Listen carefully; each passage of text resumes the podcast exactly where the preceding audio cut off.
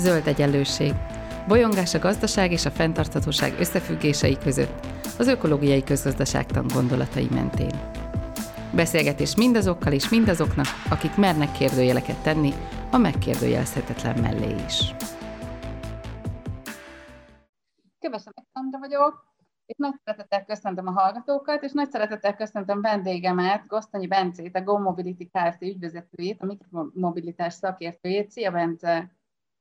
Sziasztok! Üdvözlök én is mindenkit, nagyon köszönöm a meghívást. Az adásunk témája autó helyett fenntarthatóan a mikromobilitásról, és uh, mielőtt belekezdenénk a, a témába, azt szeretném kérni tőled, hogy röviden mutatkozz be, és uh, uh, mondd el, hogy mivel foglalkozol, hogy a hallgatók is tudják, hogy kivel beszélgetek. Nos, én egy elég távoli területről érkeztem ide, én végzettségem szerint filozófus, kulturális antropológus vagyok, amely így látszatra nem biztos, hogy azonnal kapcsolatom mindenki számára és intuitívan a mikromobilitáshoz, de igen régóta kerékpároztam, és hát alapvetően még az elektromos roller korszak előtt már gondolkoztunk rajta barátaimmal, hogy indítanánk egy ehhez kapcsolódó vállalkozást, amelynek a célja az volt, hogy több olyan innovatív közlekedési eszköz bemutassunk, amely még nem ismert itt a, itt a városban, és aztán így kezdtünk foglalkozni gyakorlatilag, hát akkor még nem ezen a néven hívták, de különböző mobilitási megoldásokkal, kerékpár, roller kölcsönzésekkel. Mi csináltuk az első elektromos roller kölcsönzőt még Budapesten, szolgáltatási pontot, még a sharing cégek megjelenése előtt, és így kerültem a képben nagyjából. Hónapban sokat beszélgettünk a városok átalakításának lehetőségeiről, és ebbe az évben elég szépen illik egy olyan téma, amit még soha nem érintettünk a zöld egyenlőségben, és ez a, a mikromobilitás. Azért is érdemes róla beszélni, mert még a zöldek között is bizonyos részei nagyon megosztóak, és nyilván nem az emberi erő által hajtott kerékpárokról és rollerekről van szó, mert az mondjuk a zöldek között azért nem túl megosztó, um, hanem az elektronikus mikromobilitási eszközökről, mint az elektromos roller, a monocikli, a hoverboard, a segway, és még sorolhatnánk a, a többit. Viszont egy tanulmány szerint ez a közlekedési forma a városi autózás 60%-át tudná kiváltani, mert 60%-ban 8 kilométernél kisebb távot teszünk meg egyedül egy autóban. Azért ez egy elég meglepő szám. Nem tudom, hogy, hogy szerinted ez, ez valóban így van? Valóban ilyen radikális ez a szám? Nos, először is azt gondolom, hogy érdemes a fogalmakkal kezdeni, ugyanis a mikromobilitás az azért is egy nagyon megosztó téma, mert sokan, és egyébként nagyon könnyű is összekeverni magával a megosztással tehát hogy a jármű megosztásra gondolunk itt. Amikor itt arról beszélünk, hogy jármű megosztók, akkor például a mobiltelefonos applikációval bérelhető elektromos rollerekre vagy kerékpárokra gondolok. Ugyan Ettől függetlenül viszont a helyzet az az, hogy rengeteg magánhasználatban levő, sőt, akár már előfizetéses, stb. elektromos vagy nem elektromos eszköz is fut már a városainkban. Tehát amikor így a mikromobilitás problémájáról beszélünk, akkor a legtöbbünknek ezek az ilyen hegyekben roskadozó, zebrákat eltorlaszoló rollerek jutnak eszünkbe, egy ilyen teljes roller apokalipszis, és gyakorlatilag elfelejtjük azt, hogy ez egy nagyon specifikus üzleti modellhez kapcsolódó helyzetkép, amin egyébként már világszerte egyébként több száz városban rengeteg különböző féle megoldás született egyébként, mióta ez a jelenség megszületett. Na most a mikromobilitás alatt valójában sokan, vagy hát többen azokat az eszközöket is értik, vagyis beleértik, amelyek nem nagyobbak, és itt lehet kapaszkodni 500 kg-nál. Tehát ebben, a, ebben az 500 kg ez egy, ez egy óriási nagy kategória, ebben rengeteg minden belefér, csak érzékeltetésképpen természetesen kerékpárok, elektromos kerékpárok, rollerek, de egyesek szerint egyébként mindaz, ami nem autó, tehát beleértve robogókat, motorokat, sőt még akár ez ilyen kisebb, de nem autó jellegű, de nem autó járműveket, például a golfkocsik, vagy az egyéb speciális járművek, kargó szállító járművek, stb. Na most ez azért provokatív ez az 500 kg, mert azt érzékelteti, hogy mekkora hatalmas nagy különbség van egy autó súlyához és egy könnyű elektromos járműnek, vagy egy mikromobilitási eszköznek a súlyához képest és nagyon gyakran elfelejtjük, hogy mekkora óriási súlybeli és méretbeli különbség van, ugyanis az autók és minden más jármű között. De hogy arra a kérdésre válaszoljak, hogy mekkora részét tudná ténylegesen kiváltani az autózásnak, valóban van olyan ö, tanulmány, amely szerint 60, más tanulmányok szerint akár egyébként 70% is lehet azoknak az utaknak a száma, amelyek, amelyeket könnyedén meg tudunk tenni úgynevezett mikromobilitási eszközökkel, kerékpárral, rollerrel, elektromossal legfőképpen, mivel ezek az utak, ezek valóban egy ilyen eszközön megtehető útnak a hosszába vagy távjába esnek, tehát konkrétan ez a 8 km alatt, és ez jelenti valóban az utazásainknak a többségét. Tehát ilyenkor egyébként én ezzel kapcsolatban szoktam azt mondani, hogy felmerül az a kérdés, hogyha valóban ezek a rövid utak alkotják az utazásainknak a nagy részét, akkor egyáltalán miért alkottuk meg azt a fogalmat, hogy mikromobilitás? Nem éppen az ennél jóval ritkább és jóval hosszabb utakra és közlekedési megoldásokra és eszközökre kellene egy saját szót vagy terminológiát alkotnunk, és azt megkülönböztetnünk elég könnyen lehetne érvelni amellett, hogy inkább a hosszú utakra kellene egyfajta megamobilitás, vagy hosszú távmobilitás, vagy ilyesmi kifejezést alkotnunk, hiszen a mindennapi utazásainknak a nagy részét ezek a, ezek a rövid utak jelentik, amikre manapság ezt a mikromobilitás szót használjuk, pedig valójában ez jelenti a, az életünknek a jelentősen nagyobb részét, meg jelentősen darabszámban is, és több utat. De ez természetesen megint abból a kérdésből fakad, hogy adottnak veszünk természetesen mindent, amiben mi konkrétan élünk, és azt fogadjuk el természetesnek, név szerint az autós kultúrát. Egy másik ö, szempontból is ö, ö, meg lehetne ezt vizsgálni, az pedig az életminőségnek a szempontja, hogy ténylegesen ö, azon kívül, hogy statisztikailag mennyi utat lehetne kiváltani, de ez, ö, de ez még milyen ö, szempontokkal járul hozzá, hiszen hogyha figyelembe vesszük azt is, hogy egy autó életének a, a 95%-et ugye állóhelyzetben tölti, hogy az utcáinknak a 60-70 százalékát foglalják el gyakorlatilag az utak és a parkolók formájában az autók, akár állva, akár, akár menet közben, illetve egy, egy ilyen budapesti számot mondanék, 2018-ban évente egy városi polgár, egy autós polgár évente 162 órát veszített el dugóban ülve, Vélhetően egyébként ez a Covid járvány óta rosszabbodott, ahogy nőttek a forgalmi dugók az utóbbi időkben, illetve, hogy egy korábbi pár évvel ezelőtti holland kutatás kiszámolta azt is, hogy minden kerékpárral megtett kilométer az 39 forint mai árfolyamra átszámolva ugye euróról bevételt hoz, és minden autóval megtett kilométer 247 forint kiadást okoz a társadalomnak. Hogyha ezeket figyelembe vesszük, akkor azt gondolom, hogy igen, lehet jogosultsága egy tömeges mikromobilitási adoptációnak.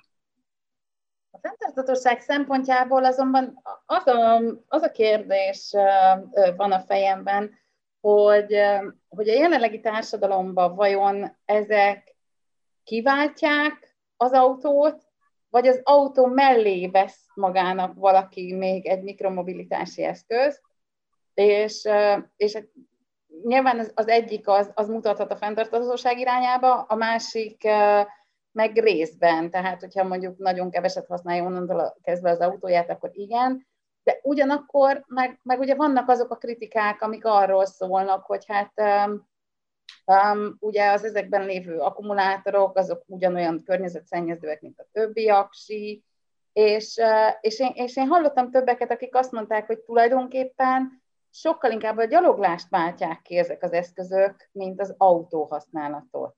Te mit gondolsz erről? Tehát fenntarthatósági szempontból, hosszú távon, vajon ez, ez mit jelent nekünk? Uh-huh.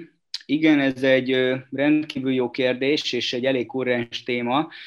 Megint azt mondanám, hogy tartsuk szem előtt a jármű megosztók és a magánhasználatú, vagy inkább azt mondanám az egyéb mikromobilitási járműveket, ugyanis nagyon sok probléma, ami a fenntarthatóságot illeti, az megint csak specifikusan a jármű megosztókhoz kapcsolódott. Tehát ugye itt a logisztikáról beszélünk, ugye a rollereket be kell gyűjteni, el kell vinni, tölteni kell, akkor a szállítóautón vele elviszik, az, az egy, mit tudom én, egy dízelfurgon például, és akkor így az egész rendkívül kevésbé zöld lesz, mint ahogyan azt eredetileg vizionálták ott a szilikonvölgyben, és ebben sok igazság van, tehát azt mondanám, először a jármű megosztókkal érdemes kezdeni, na most a kezdet ezen a téren valóban rendkívül rázós a sikeredet, ugyanis az utakat azokat gyakorlatilag elborították a rollerek, a, az utakon sétáló embereket pedig sajnos esetenként pedig felborították az ilyen járművek, és ezek ráadásul utána gyakran elég gyorsan lettek amortizálva. Tehát az amortizáció másik probléma, és akkor így nyújtottak egyfajta apokaliptikus képet a városokban, ahogyan a szemetes kukákban és a folyóból bányásszák ki. Ez ugye mindenkinek nagyon megragadt, mert erről rendkívül könnyű volt látványos fotókat készíteni.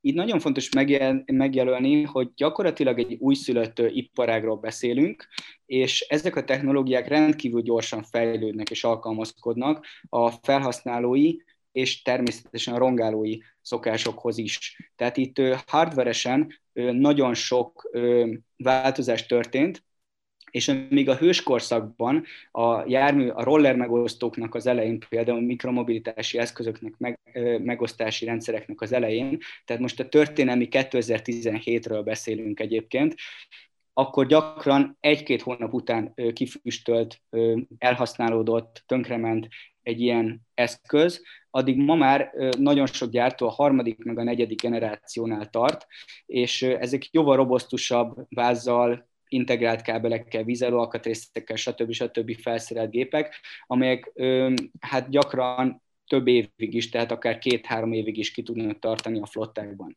Ez egy óriási különbség nyersanyag használat szempontjából, fenntartatóság szempontjából.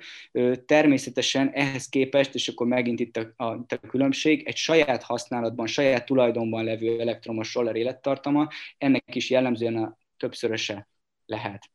A másik kérdés az ezek mellett az akkumulátor, természetesen, ami a leggyakrabban használt. Hát itt ugyanaz, a, ugyanaz az érv szokott el, elhangzani, mint az elektromos autókkal kapcsolatban. Egyrészt ritka földfémekből áll az akkumulátor, ugye a lítium cella, másrészt pedig ugye az sem mindegy, hogy mivel töltjük azt, a, azt az autót, vagy azt a rollert, tehát hogyha például egy széntüzelésű erőművel, akkor az bizony nem lesz egyáltalán zöld. Na most természetesen a könnyű elektromos járművekben, mikromobilitási eszközökben is a, a litiumakú az elterjedt ma, mint az autókban is. Viszont az a jó hír, egyébként, hogy a bányászat és a gyártása ezeknek az akkumulátoroknak egyre zöldebb.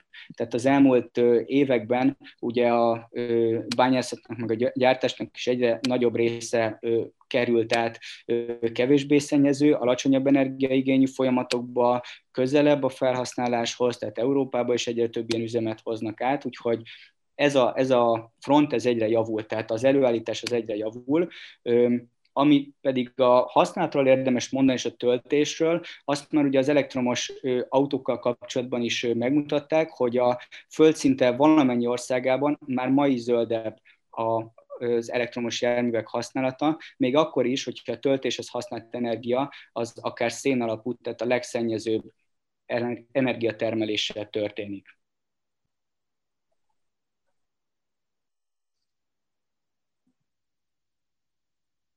Az is egy kérdés még, hogy a, mire van szüksége ténylegesen a bolygónknak és a jövőnknek ebből a szempontból, és izgalmas dolog, hogy gyakorlatilag a közlekedés szinte az egyetlen olyan terület, ahol a széndiokszid kibocsátás növekszik. Tehát ugye a tavalyi évben körülbelül egy 42 milliárd gigatonna globális széndiokszid kibocsátásról beszélhetünk hogyha lebontjuk ezt a közlekedési ágazatokra, akkor gyakorlatilag több olyan nagyon szennyezőnek tartott iparág, mint például a légi közlekedés, az ebből kevesebb, mint egy tonna. A hajók azok még kevesebb. A közúti nehéz gépjárművek, tehát tehergépjárművek, azok még mindig kevesebb, mint kettő tonnát jelentenek, ami ténylegesen jelentősen magasabb, mint bármelyik másik egyéb közlekedési megoldás, az a személyautó, amely 3 gigatonna széndiokszid kibocsátással jár ténylegesen, és ami a legnagyobb probléma, hogy ez ahelyett, hogy csökkenne, ez folyamatosan még mindig növekszik. Kérdés az, hogy hogyan tudjuk ezt csökkenteni, hiszen minden, minden ország a világon gyakorlatilag folyamatosan növeli az autóinak a számát. Nincsen olyan, nem ismerünk olyat, hogy csökkenő autós ország, csökkenő autós társadalom, esetleg egyes városokban stagnál, kicsit csökken, de ország szinten, nemzet szinten mindenhol növekszik. Na most, ugye több terv is van arra, hogy hogyan lenne lehetséges csökkenteni az autóknak, pontosabban a, az autókból származó kibocsátásnak az értékét, és itt vettek, egyes kutatók vettek egy 2035-ig tartó időtartamot, ami ugye mostantól 15 év, ami egy nagyon kritikus időpont a földtörténetében arra, hogy ugye változtassunk a szokásainkon, csökkentsük a kibocsátást, és megnézték azt a, azt a szenáriót, amelyben az összes autót, ami most van, azt, az gyakorlatilag az új autóeladásokat, azokat elektromos, döntő többségében elektromos autóra cseréljük le.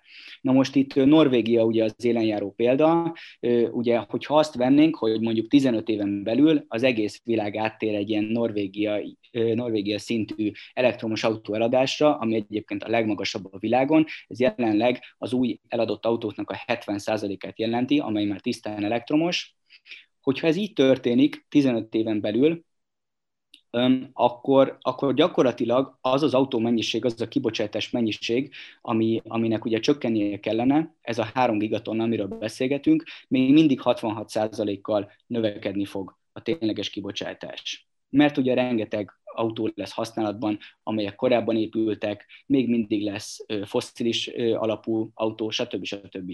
Világos ebből, hogy más megoldást kell találnunk tegyük fel, hogy ez a más megoldás, ez, um, ez mondjuk a mikromobilitás, tehát hogy, hogy megoldottuk ezeket a fenntarthatósággal kapcsolatos problémákat, de hogy eh, ahhoz, hogy ez elterjedjen, és nyilván hát egy ideig párhuzamosan fog futni a, az autókkal, ahhoz, ahhoz nyilván valahogy a kultúrát is, a közlekedési kultúrát is meg kell tudni változtatni.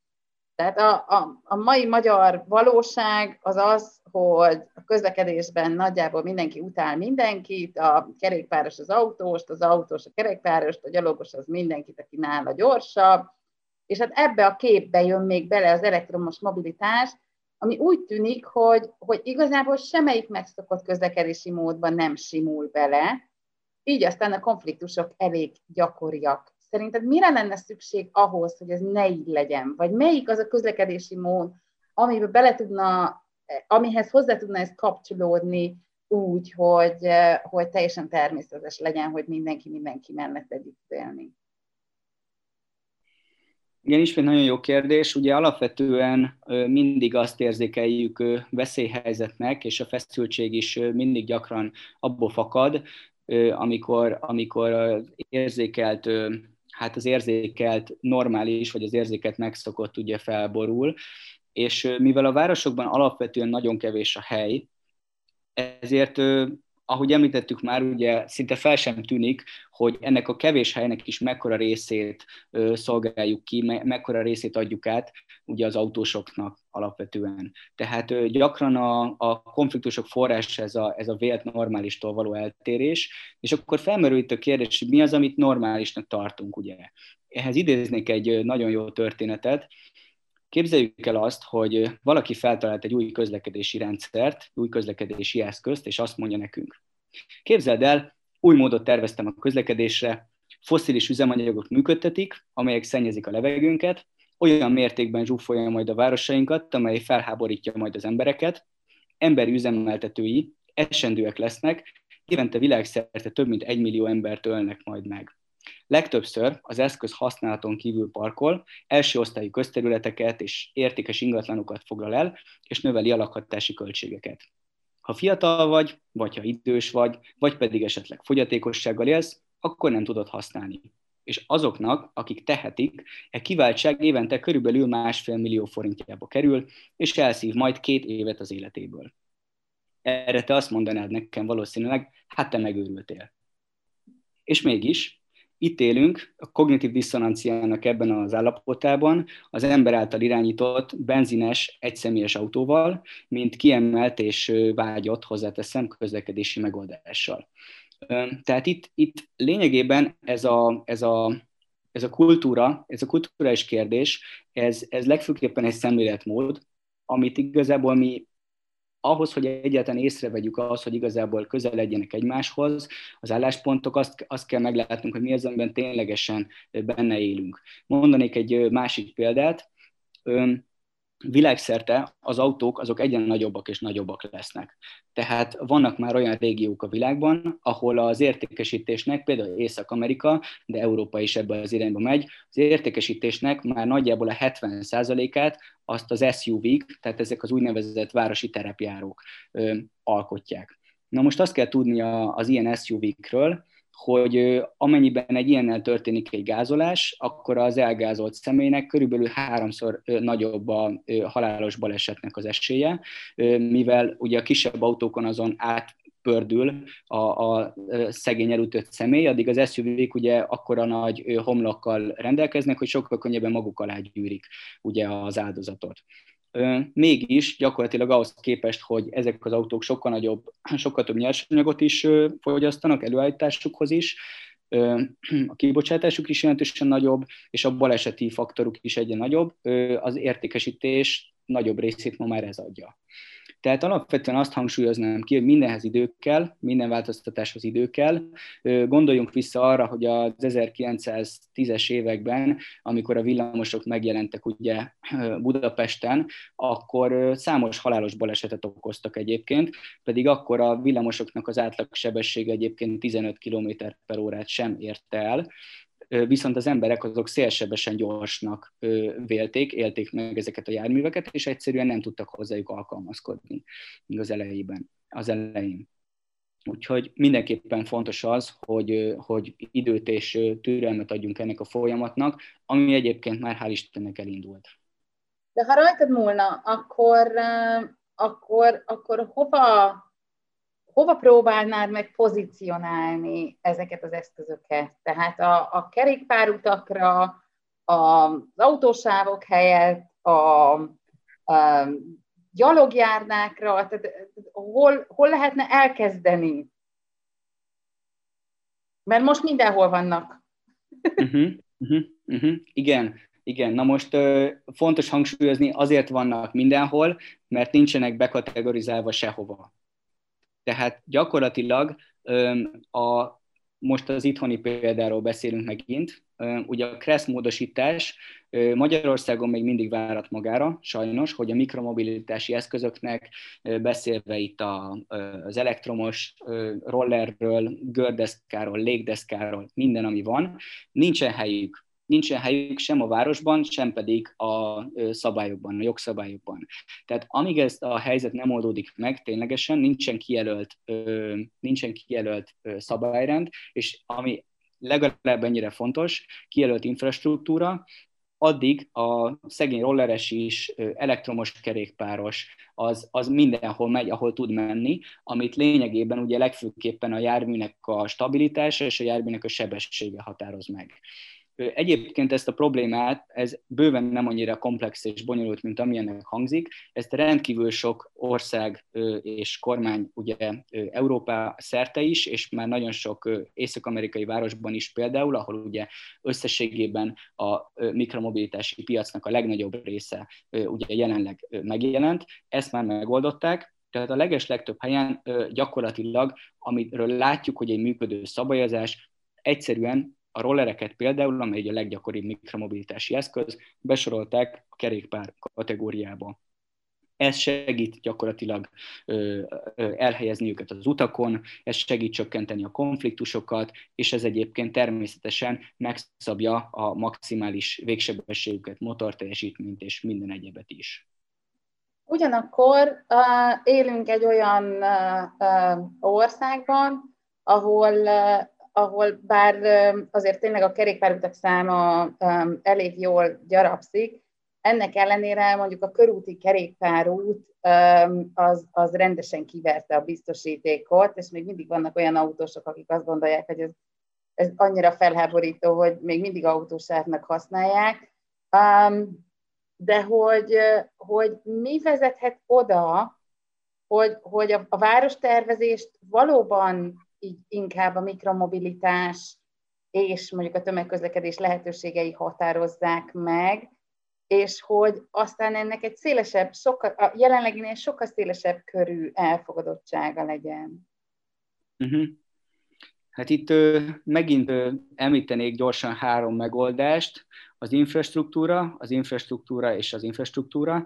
Ö, idéznénk itt pár példát egyből, hiszen gyakorlatilag ö, látjuk azt, hogy a, a megfelelő infrastruktúra, a megfelelő ö, eszköztár a mikromobilitást mennyiben segíti. Ugye a Covid alatt hatalmasat mozdult a világ egyébként a mikromobilitás felé, tehát itt Európában sorra jöttek az egymásra licitáló bejelentések arról, hogy hol mekkora léptékben növelik a kerékpárutak számát, támogatást adnak elektromos roller vásárlásra, stb. stb. De például azt tanulmányok is igazolják, hogy Például a, a biztonság az mennyire egy fontos tényező ö, a, az integrálásban, a mikromobilitás integrálásában is. Tehát ö, mondanék itt egy példát, a leválasztott kerékpárút ö, kontra a felfestett kerékpárút. Tehát nagyon izgalmas kutatás igazolja azt, hogy a, a felfestett kerékpárút az növelheti egyébként a, a balesetnek az esélyét, tehát a rizikófaktor.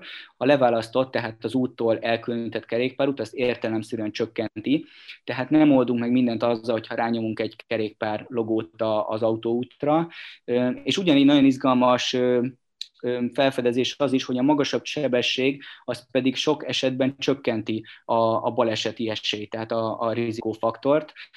Csak hogy mondjak egy példát, ugye az autósok egy nagyobb sebességű járművet, elektromos kerékpárt, rollert, azt nem fognak centizgetve előzgetni, és így a balesetnek az esélye is csökken. Két másik példa, ugye Párizsban például rengeteg új kerékpárutat építettek most a járvány alatt, és ez még folyamatban van, és az új úgynevezett ilyen pop-up bringasávokban 10-ből 6 ember az új volt, tehát az új kerékpáros volt technikailag. Szevillában 16-szorosára növelték a kerékpárutaknak a hosszát, és lássunk csodát, 452 százalékkal növekedett a kerékpározás a városban. Tehát itt a, itt a megfelelő úthálózattal tényleg ö, csodával határos dolgokat lehet elérni. Ez egy nagyon fontos tényező abban, hogy az elfogadottság is, és a, egyébként a tömegközlekedéssel való integráció is nagyobb legyen. Itt ugye eddig beszéltünk erről a bűvös 8 kilométerről, ami ugye gondolom arról szól, hogy, hogy ha felpattansz a rolleredre, akkor körülbelül ez az az időtáv, amit, amit hajlandó vagy még így megtenni de mondjuk ez nyilván kiterjeszthető lenne hosszabb távokra is, és adott esetben még fenntarthatóan is lehetne, hogyha mondjuk ezt valahogy kombinálni lehetne a tömegközlekedéssel. Most nyilván ez, ez lehetetlen, mert még ugye a, a biciklieinket se tudjuk, még, még igazából az összehajtható rollerrel is problémák vannak, amikor valaki felszáll vele a tömeg, tömegbuszra, de hogy hogy, hogy, hogy van-e arra példa, vagy ismersz-e arra példát, hogy, hogy, hogy jól megfér egymás mellett, vagy sőt, kiegészítőként működik a tömegközlekedés és a mikromobilitás. Uh-huh. Igen. Szerencsére rengeteg jó példa is akad. Először is azt szögezzük le, hogy a mikromobilitás az már jelenleg is egy alternatíva és tömegközlekedés kiegészítő megoldás volt például egy olyan kutatás most nemrégiben, amely bemutatta, hogy ha vonatállomások mellé tesznek le roller kölcsönző pontokat, akkor több vonatjegy fogy. Tehát igenis szeretik az emberek együtt használni például ezt a két megoldást, és azt se felejtsük el, hogy ugye azért fordul elő ez a ez a tömegköz, tömött buszon roller, összecsukott roller jelenség, mert azért viszik fel az emberek a rollert a buszra, villamosra, stb., mivel nagyon sok esetben például hordozhatóbb, mint egy kerékpár, vagy akár adott esetben, mint egy összecsukható kerékpár is. Ez már magában egy jó jel egyébként, mert a modalitás segíti, tehát az egyik közlekedési eszközről a másikra való váltást ezt, ezt nagyban segíti, és az, hogy, hogy, hogy vannak feszültségek, vannak ilyen, ilyen problémák, az azt mutatja, hogy Szerencsére vannak korai felhasználók, early adopterek, akik ténylegesen ugye már használják, és már ezt egy valós alternatívának látják effektíve. Na most a, a korai felhasználókat természetesen mindig, mindig leszólják, főleg ameddig nincsenek tiszta szabályok a használatukra, tehát itt megint visszacsatolnék a, a KRESZ szabályozásra és a, és a jogi struktúrára, ami ugye az eszközök használatát kell, hogy övezze. Viszont ahol, azokban a városokban, ahol ma már megoldották ezt az utóbbi problémát, ott nagyon sok helyen engedélyezik is a szállítását a mikromobilitási eszközöknek, például metrókon vagy akár buszokon. Na most természetesen, ahogy minden csomaggal, vagy adott esetben állatszállítása esetén a járművek szállításán is, is oda kell figyelni, és be kell tartani a szabályokat. Mondjuk olyan városról, ahol, ahol mondjuk a, a villamoson, vagy, vagy valahol egy ilyen elkülönített hely van, ahova ezeket le lehet rakni? Igen, látunk, látunk ilyen példákat is.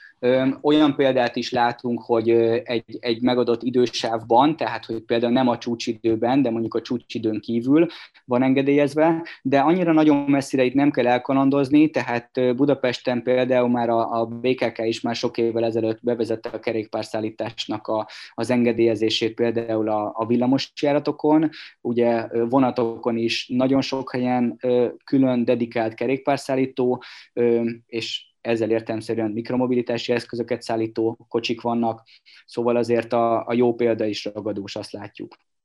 Ameddig persze nincsen leszabályozva teljes mértékben a, a kérdés, és amíg olyan, olyan helyzetek fordulhatnak elő, mint például megint a napokban elkezdett terjedni az az álhír, miszerint minden elektromos rollerek kötelező lett a fejvédő és a segédmotoros biztosítás, tehát természetesen amíg nincsenek világos szabályok, addig továbbra is marad a vadnyugat, és nem csak a tömegközlekedés kiegészítőjeként, hanem egyáltalán az utcán is sokkal nehezebb dolga lesz az adoptációnak.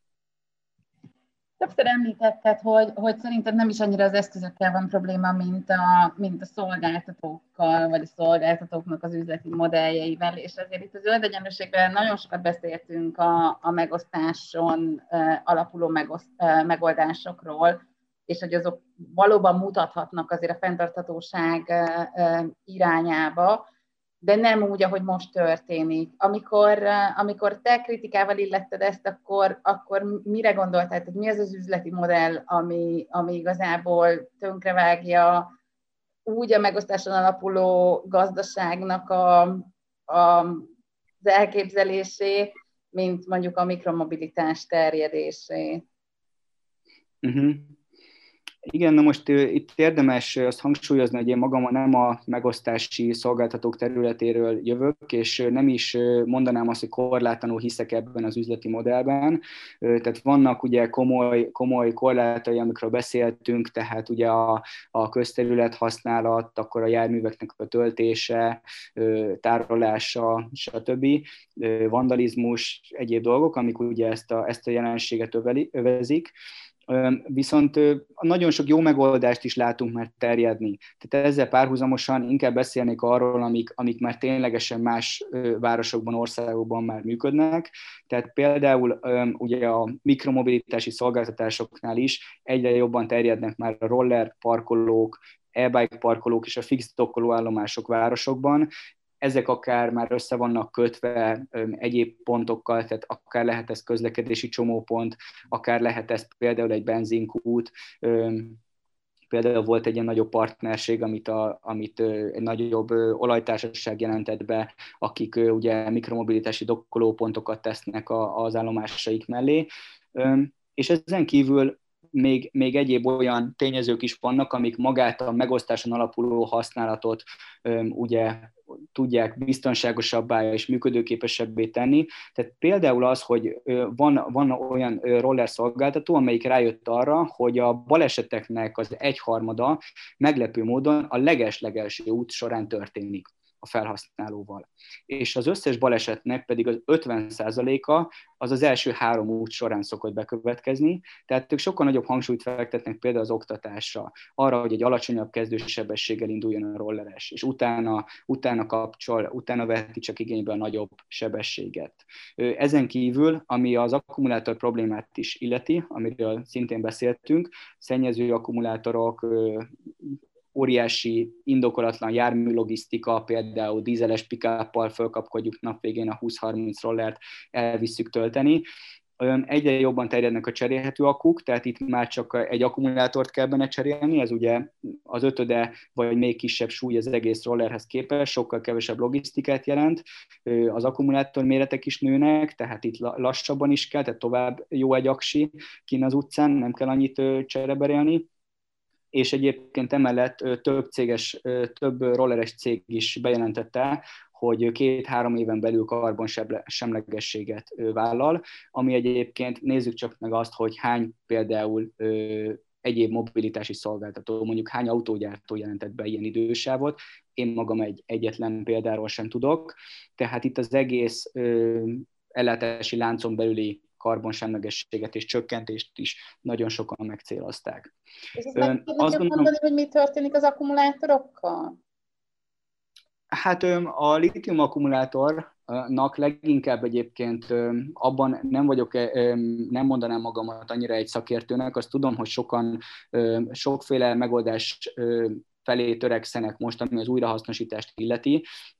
A élből ugye a litium akkumulátor jóval kevésbé környezetszennyező, mint az ólomsavas, amely ugye korábban volt, és komolyabb környezeti problémát is okozott a, a, a szennyezésénél inkább nagyobb probléma az újrahasznosítás. Most sokan ezen, sokan ezen dolgoznak. Például olyan megoldások is működnek már, amikor ilyen másodlagos, meg harmadlagos felhasználásra kerül az akkumulátor, tehát például energiatárolásra naperőművekben, szélerőművekben, olyan megújuló forrásokban, ahol ugye nehéz, nehézséget okoz az energiának a tárolása, oda egy használt akkumulátort, azt igen nagy sikerrel lehet ugye felhasználni, és jóval meghosszabbítani az élettartamát, és természetesen az újrahasznosításban is már érnek el eredményeket. De akkor jól gondolom, hogy, hogy per pillanat még nem tartunk ott, hogy hogy egy ilyen mikromobilitási eszköz akkumulátorát azt, azt egyre egybe újra lehessen hasznosítani, és, és úgy felhasználni, hogy aztán utána ugyanaz egy, egy másik eszközbe használható legyen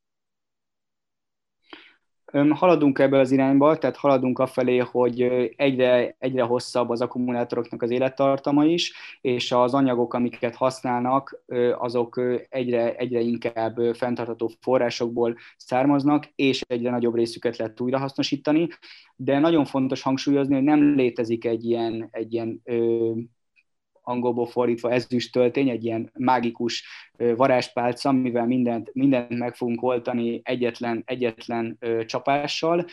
Itt, itt összességében kell egyszerre több probléma területre fókuszálni, mind a logisztikának a karbon semlegesítése, mind a nyersanyag használatnak a csökkentése, és mind pedig az újrahasznosítás természetesen, azok több, több faktor együtt fogja eredményezni alapvetően az egyre hosszabb élettartamot, és természetesen, noha kibocsátása és nyersanyag használata minden tevékenységnek van, viszont az, az, a, az a nem mindegy, és az az igen hangsúlyos, hogy ez természetesen mennyi, milyen távra oszlik el, és hogy összességében milyen, milyen karbonmérleget okoz ez. Még azt hozzátenném, hogy én magam azt gondolom, hogy egyébként a, a megosztási üzleti modell az egyébként egy kiváló promóciós eszköz arra, hogy ezt kitegyük az utcára, megmutassuk az embereknek, hogy ez van, ez egy létezik, ez egy valós megoldás, de magam azt gondolom, hogy aki rendszeresen ezzel jár, rendszeresen ilyen megoldást vesz igénybe, az ugye már pusztán csak az ártényező miatt is igen hamar el fog rajta gondolkozni, hogy ez egy valós alternatíva, ez egy működő, működő megoldás, tényleg odaértem 12 perccel korábban a munkahelyemre, stb. stb. és egyszerűen fog egy sajátot venni és amint, amint ugye magánhasználatba kerül egy ilyen eszköz, a problémáknak a nagy része, amiről beszéltünk, az utcai logisztika, tárolás, közterület használat, gyors elhasználódás, ezek egyszerűen, egyszerűen el fognak tűnni, vagy megszűnnek, vagy le fognak csökkenni. Még egy kérdés, így, így utoljára, hogy, hogy szerinted Szerinted ezek mennyire váltják ki az egyébként emberi erővel hajtott kerékpárokat és, és rollereket, vagy mondjuk tényleg a sima gyaloglást? Kiváló megközelítés, mert hogy ugye nagyon sok olyan tanulmány volt, vagy hát láttak olyan tanulmányok és napvilágot, hogy például Párizsban megnézték, hogy kik használják a rollereket. Hát csodák, csodája, kiderült, hogy a turisták. És akkor levonták a következtetést, ez egy turista jármű. Na most én azt mondanám, hogy megint, itt megint nagyon-nagyon fontos szétválasztani a közösségi használatot, tehát a megosztási használatot és a saját használatot. Tehát, hogy közösségi használatban valóban az a helyzet, és ezt én is így látom, hogy jelentősen több egyébként a, az úgymond szabadidős használat, most nem is a turisztikai használatot mondom, mert az ugye az elmúlt időkben ugye a járvány hatására is radikálisan lecsökkent, viszont magánhasználatra arról viszont további, abból viszont egyéb kutatások mutatják, hogy jóval nagyobb értékkel tudják kiváltani az adott esetben akár az autóhasználatot, mint bármilyen egyéb járműben.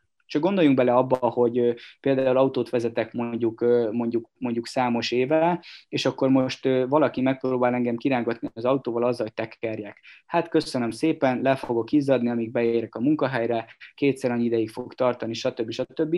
Viszont aki egyszer kipróbál egy, egy mikromobilitási eszközt, teszem azt egy elektromos roller, de akár egy pedelek, egy rásegítéses elektromos kerékpárt, az egyből érezni fogja azt, hogy sem nem izzadtam le, és ráadásul sem nem tartott kétszer annyi ideig az utazásom, és egy sokkal komolyabb incentívet, egy sokkal komolyabb motivációt fog neki arra nyújtani, hogy elképzelje az életét négynél kevesebb keréken. Tehát ez, ez pusztán saját tapasztalat, ahogy, ahogyan én azt gondolom, hogy, hogy nagyon, nagy, nagyon nagy szerepe van itt az oktatásnak és a, és a szemléletformálásnak. Tehát ennek van, és itt, itt egész egyszerűen a tapasztalatra gondolok, tehát semmi másra.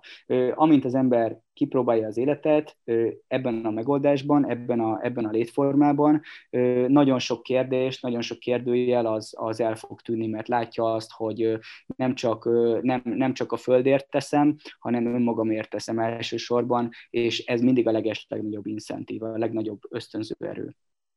Tudom, hogy az előbb azt mondtam, hogy az utolsó kérdésem, de van még egy kérdésem, hogy, hogy, hogy biztonság szempontjából um, láttál más statisztikákat azzal kapcsolatban, hogy, hogy hányan esnek, hányan sérülnek meg ezekben, vagy um, van, van valamilyen kimutatás?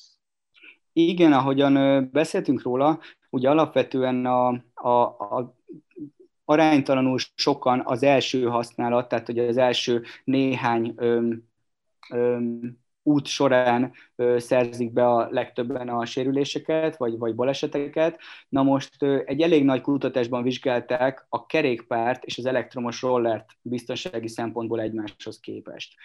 Tehát itt, a, itt az fontos hozzátenni, a biztonság ez egy nagyon komoly tényező. Tehát ugye autókat is azért adunk el ekkora nagy mennyiségben, mert ugye a biztonság, biztonságnak a képzetét, a biztonságnak az érzetét áruljuk ténylegesen benne. És uh, minket egyből nem érdekel az, hogy az az autó mennyit fogyaszt, hány tonna, mennyire balesetveszélyes, mindenki másnak az autóson kívül, amíg én magamat biztonságban tudhatom. Ugyanígy megvizsgáltak egyébként a rollereknek, a kerékpároknak egymáshoz képest a, a biztonsági faktorát, tehát a baleseteknek a számát, a kórházi eseteknek a számát, és egyébként több kutatás is azt találta, hogy különben nagyon-nagyon hasonló a kettő, mivel ugye sebességben nagyon hasonló a két jármű egymáshoz, tömegben nagyon hasonló egymáshoz a két jármű, tehát most az a néhány kilogrammos litium akkumulátor ide vagy oda az a vezető, tehát a pilóta tömegével együtt nem sokat oszt vagy szoroz, Tehát ebből fakadóan a balesetek és a baleseteknek a súlyossága is egyébként nagyon-nagyon hasonló egymáshoz. Sajnos, mint rengeteg más területen, itt is ugyanazt lehet elmondani, a súlyos vagy a halálos baleseteknek a döntő többsége az egyszerűen a gépjárművel való ütközésből fakad.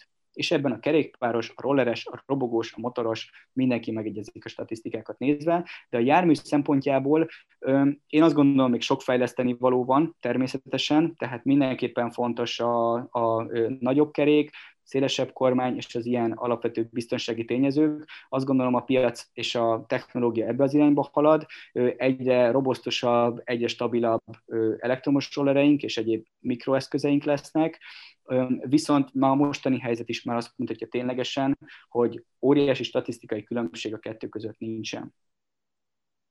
Nagyon szépen köszönöm neked ezt a beszélgetést, és Én nagyon szépen köszönöm a hallgatóknak, hogy hallgattak bennünket. Úgy szintén nagyon köszönöm mindenkinek, és jó gurulást kívánok! Köszi, Bence! Hallgassatok bennünket legközelebb is! Ez volt az Új Egyenlőség zöld podcastjának mai adása. Hallgassátok az Új Egyenlőség piros podcastot is. Nézzétek a stúdióbeszélgetéseket a YouTube csatornákon, és olvassátok a www.újegyenlőség.hu-t. Vitatkozzatok velünk a Facebook oldalunkon. Jövő héten újra találkozunk.